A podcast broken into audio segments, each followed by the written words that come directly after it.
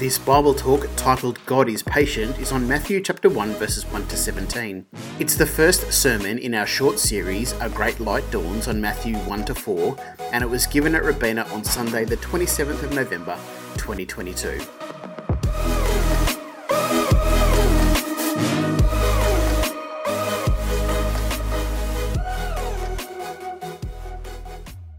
I buy a lot of books online. Actually, it's a source of tension within my marriage. Uh, I'm a chronic book buyer, but an aspirational book reader. Anyway, at the recommendation of a friend, I recently bought another book. I like to shop around online, get a good price, and I don't want to pay for postage if that's at all possible. One website always offers me free delivery. They said that I could get it before Christmas. Another website didn't have the book that I wanted. They never seem to have the books that I want anymore. Another website offered me free delivery and promised it to me within two days. Now, have a think about that for a moment. Which one do you think I went with? Free delivery, but wait for it for seven weeks? Free delivery, but wait for it for two days? Of course, being a product of the Enlightenment, brought up on the idea that progress is a virtue, that endless consumerism will somehow satisfy my aching longing for transcendence, or at least distract me from it long enough until I buy something else. I bought the book from the website that promised delivery for me within two days. But here's the thing here's the stinging irony of my purchase. I couldn't wait to get my hands on a book called The Patient Ferment of the Early Church. Can you see my problem? I couldn't wait to get my hands on a book with the word patience in the title. I had to have it as soon as possible. Why wait if you can have it now? Who likes waiting for things? Who likes exercising patience? Who likes being in long queues? Who likes sitting in traffic jams and at traffic lights? Who likes being left on hold on the phone? Who wants to be waiting in a waiting room? Why wait when you can get it somewhere else? And if you pay more, you can have it now. We can skip the line, we can avoid the, the rush, we can book ahead. Who has time to be patient anymore? Friends, we've forgotten what patience is. We have no patience for patience. We live in a fast paced, hectic, and impatient world, a world that can't wait and won't wait for anything. But here we are all now, waiting. Waiting for Christmas to come, waiting for the holidays to begin, waiting for the relatives to go back home again. Patience is a virtue. My impatient grandmother would often chastise me if only it was exhibited for me as a virtue. Patience is a fruit of the Spirit, says the Bible, an exhibition of love. An exhibition of love, says the Apostle Paul. Patience is at the very heart of God's character. God works patiently across multiple generations to achieve his mission. God is patient. And in the fullness of time, He's revealed Himself to us in Jesus Christ. Patient Christians live at the pace that was given to us by God. We accept incompleteness and we wait. And so, when it comes to being patient, we'd like to think that God's people might be a little bit more patient. But we're not any better, are we? We're just as impatient as everybody else, just as impatient as our neighbours. We want things to change quickly. We want things to happen now. We are busy with activity. We want to focus on everything. We want to miss out on nothing. When and how much longer and are we there yet aren't just impatient questions asked from the back seat of the family car on long road trips. They are also asked by impatient Christians almost every week in church. When are you going to do this? When can we do that again? Between now and Christmas Day, we're looking at Matthew's Gospel, specifically Matthew chapters 1 to 4, on the origins and the beginnings of Jesus' ministry. It's a series I've called A Great Light Dawns, but I'm hoping that it might start to dawn on us that following Jesus isn't simply about being able to misquote some things that he once said and knowing some stuff that he once did. Following Jesus means living like him now a life that both walks and talks the walk and the talk. I'm hoping that it dawns on us that God's ways aren't our ways, that God's timing isn't in sync with our time zones, that God's into saving people and not at all concerned with daylight savings. Efficiency and expediency are not part of the Almighty's divine work ethic. In fact, the sovereign creator of the cosmos doesn't even wear a watch, let alone a smart one. God isn't like us, but we need to become more like Him. Because unlike us, God is more than happy to wait, forever willing to be very, very patient and very patient with us. And so, while Matthew chapter 1, verses 1 to 17 looks like a list of unpronounceable foreign names, it sounds as exciting as reading the yellow pages in your spare time or creating your own account on ancestry.com, what Matthew 1 1 to 17 actually tells us is everybody waits for Christmas. God's promises require patience. God is the God of patience. And so Matthew begins his account of the life of Jesus with a genealogy. He starts with Jesus' family of origin. It's a genogram, friends, a, a family tree. And Matthew is meticulous with his written details, every name painstakingly recorded for us. Apart from it being Jesus' family of origin, two names are highlighted there for us in the headline. Have you got your Bible there? Chapter 1, verse 1. Let's see it together. The book of the genealogy of Jesus Christ, the son of David the son of Abraham. If promise and fulfillment are the framework for Matthew's gospel, then the completion of God's promises are found in Jesus Christ. And so God's promises, they begin with Abraham. That's why he's mentioned there in the opening verse. And while Matthew goes on to tell us in verse 2 that Abraham is the father of Isaac, Abraham is also the father of the promises of God. God spoke to Abraham first. Jesus is the son of Abraham. And so Matthew's genealogy starts there with him. Uh, written mostly to a Jewish audience, Matthew assumes some prior Old Testament knowledge on your part. But unless you've just celebrated Yom Kippur, unless you're wearing your kippah here this morning, then let's take a look together at Genesis chapter 12, verse 1.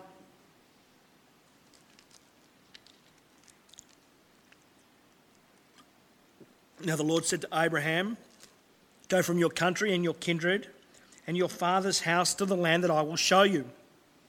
And I will make, you a, I will make of you a great nation, and I will bless you and make your name great, so that you will be a blessing. I will bless those who bless you, and him who dishonors you I will curse, and in you all the families of the earth shall be blessed. God, the Father of all creation, speaks to a man whose name means exalted father. That's what Abram means. His name means exalted father. God tells Abram to leave his father's house so that God can make him a father of a great nation. Abram's name is changed to Abraham, and so he becomes the exalted father of many nations. God promises Abraham land and people and blessing, but the key idea here for us, friends, is fatherhood. Abraham is the father of the promises of God. But Abraham had to wait a long time for Isaac. Throughout all the generations listed here for you in Matthew 1 1 to 17, Abraham waited even longer. The fulfillment of the promises to Abraham are found in the promised son there named Jesus. Abraham is the father of the promises. And if Abraham is the father of God's promises, then David is the king of God's promises. David is also a son of Abraham. Here's what God said to David, 2 Samuel chapter 7 verse 12. Excuse me.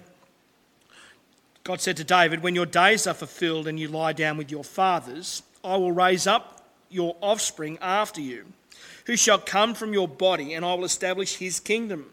He shall build a house for my name, and I will establish the throne of his kingdom forever. I will be to him a father and he shall be to me a son.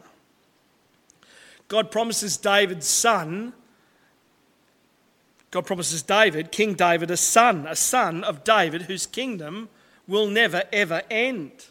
The son of David would rule as king forever over God's people. The son of David, see it there, will also be the son of God. It was David's son, Solomon, who built God's temple, a house for God's name but it's David's son Jesus who builds God's everlasting kingdom. Abraham, the father of God's promises, David, the king of the promises of God, Jesus, the fulfillment of all of God's promises, Jesus, the son of Abraham, the son of David, and the son of God.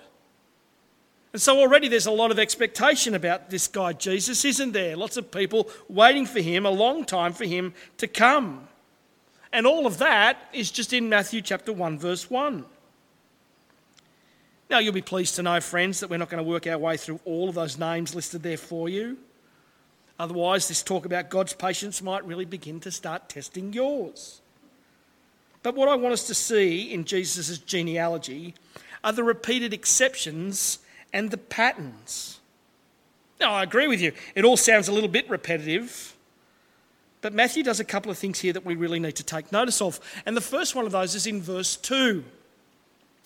Abraham, the father of Isaac, and Isaac, the father of Jacob, and Jacob, the father of Judah, and his brothers. See it there? And his brothers breaks the pattern. Matthew wants us to see that Israel was a union of 12 tribes. The genealogy isn't simply a list of individuals, but a list of individuals who represent a nation, God's ancient people. In fact, the people named in this list here for you are people who derive their name from Judah, the Jews.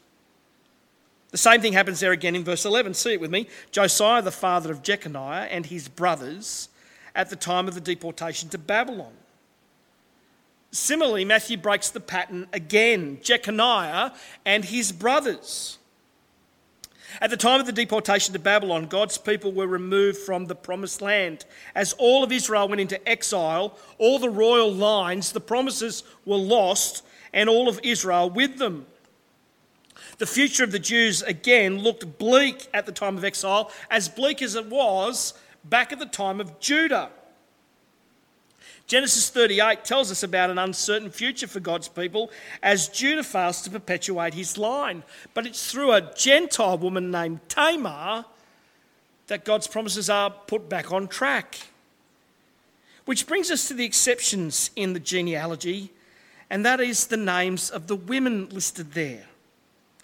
In what was strictly a patriarchal society where inheritance was passed through the male, the mention of women in a Middle Eastern genealogy is highly unusual, to say the least. But Matthew names not only one woman, but five women in the genealogy of Jesus. Four of them are from the Old Testament, and even then, one of them, one of the women listed there, he doesn't even mention her by name. What is it that binds these women together? Why does Matthew mention them? Well, not to put too fine a point on it, friends, but a question mark hangs over all of their reputations. Tamar and Rahab were prostitutes. Ruth adopted questionable sleeping arrangements with Boaz. Bathsheba, though not named here specifically but only referred to as Uriah's wife, was an adulteress. And that leaves us with New Testament Mary, who, while being pregnant, still claimed that she was a virgin. Now, while all these women all share in being sinners, as we all do, specifically among the four Old Testament women, Tamar, Rahab, Ruth, and Bathsheba, within their context, within the Old Testament stories about them, those stories actually portray these women as being more righteous than the men who were associated with them. So, what is it then that these women have in common? Well, again, Matthew doesn't name four Old Testament women, he only names three, along with Uriah. That this is mentioned serves as a historical condemnation of King David, who at the time committed adultery with Uriah's wife and then subsequently murdered Uriah. Uriah. Forever, it brings Uriah's name into the lineage of Jesus. And so the question becomes what binds Uriah, Tamar, Rahab, and Ruth? And the answer is all of them are Gentiles. Tamar the Canaanite, Rahab the Canaanite, Ruth the Moabite, Uriah the Hittite. Don't you see? All of them are outsiders to the promises of God. They're just like us, they're strangers and aliens to God's promised people. And yet now they're grafted into God's family, named as being in the family of Jesus. And so, right from the very opening of Matthew's gospel, Matthew's already dropping hints for us that Gentiles and outsiders and strangers and sinners can now all find a place in the promised, gracious promises of God. But the most obvious break in the pattern is the one that breaks up the entire genealogy. In fact, it's literally divide, it literally divides it there in verse 11 and 12. See it with me. At the time of the deportation to Babylon and after the deportation to Babylon. That's how significant the exile was for Israel. It divides time, but not in a good way. I mean, who mentions catastrophic events in their family tree? Matthew stresses the point for us. The exile was such a major turning point, it even gets named in Jesus' genealogy. It is literally a literal before and after. It's kind of like a major world changing event, like the events of 9 11, like the events of the COVID 19 pandemic. Events so big and so disruptive to us that they divided time, but not in a good way. They became a reference point for everyone because it so captured the attention of everybody. And so we talk about life before the pandemic and we talk about life now after the pandemic. That's how big and disruptive it was for us. The deportation to, for, to Babylon for Israel was just like that. It was their before and after event. Before the deportation to Babylon, after the deportation to Babylon. Except, friends, there's more writing on this than just inconvenience like it is for us. There are greater consequences at play here than simply wearing face masks and tighter airport security. Matthew says it like this in verse 17. See it with me. From Abraham to David were 14 generations, and from David to the deportation to Babylon, 14 generations. If Abraham is the father of God's promises, and David is the king of God's promises, then the exile indicates the loss of God's promises. Not something to be celebrated, but mourned. The exile was worse than a national tragedy, greater than a natural disaster. In exile, God's promises appeared to be lost forever. In exile, God's promises look to be eternally broken. In exile, God's promised people are called not my people, not my children, not my son. Disowned, abandoned, put up for adoption. God's promise of land to Abraham is now laid waste, stripped bare, and scorched. God's promise of a son to David as king forever, now taken captive by another king to a foreign nation. Because Israel deserted and abandoned God, God abandons his promises and deserts his very own people. God gives them what they want. He hands them over to judgment. But judgment is not the final word in Matthew's gospel. Matthew's genealogy doesn't end with the exile. You see, God patiently fulfills his promises. Look there, verse 17. From the deportation to Babylon to the Christ, 14 generations. Matthew even identifies the Christ for us there in verse 16 as Jesus, born of Mary, whose husband was Joseph.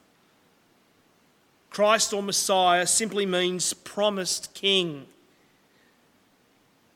He is the long awaited King of Israel and the world, says Matthew. Jesus is the Son of all of God's promises, the Son of Abraham, the Son of David, the Son of God. Jesus, the focal point and the fulfillment of all of the promises of God. Friends, don't you see? Everyone waits for Christmas. Everyone gets to wait for Jesus even you. God's patience means we all get to wait. Patience is meant to make us different to everybody else. But we want things done yesterday. We want change to happen now. We want our problems solved immediately. We want our lives to be infinitely better tomorrow. We want to be in control of all things because being in control means we get to determine outcomes. But patience means we're not in control at all. God is. Isn't that what we believe? God is patient. And so we need to be patient like Him. God fulfills His mission, it is not single handedly up to us. And so the world doesn't need theological statements. What it needs is people who live what they say they believe. Christian life isn't one to be li- is, is one to be lived. It's not simply one to be discussed on Wednesday nights and over coffee on Sunday mornings. Patience is meant to be embodied by us because God's patience was embodied for us in Jesus Christ. Patience is at the very character of God, and we need to become more like Him. People need example before talk because talk is easy, but example is hard. So let me give you some examples. For 25 years, Abraham waited for Isaac to be born. For 40 years, Israel waited and wandered in the wilderness. For 70 years, they were exiled to Babylon. You still got your Bible open? Just the four generations between the names Perez and Amminadab spans approximately 450 years. The six generations from Nahshon to David total 400 more. And there's 480 years there from Solomon to the exile.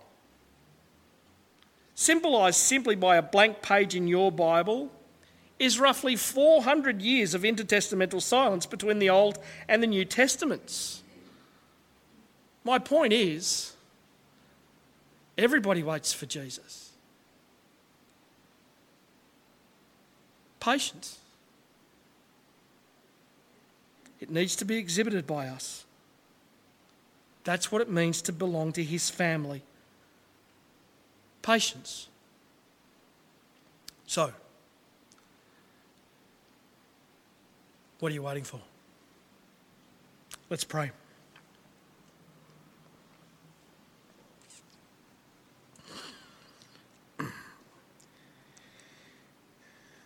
Father, none of us like waiting because we live in a world that is instant and instantaneous and on demand and online and we can order in and it can happen immediately and yet none of these things work in your world.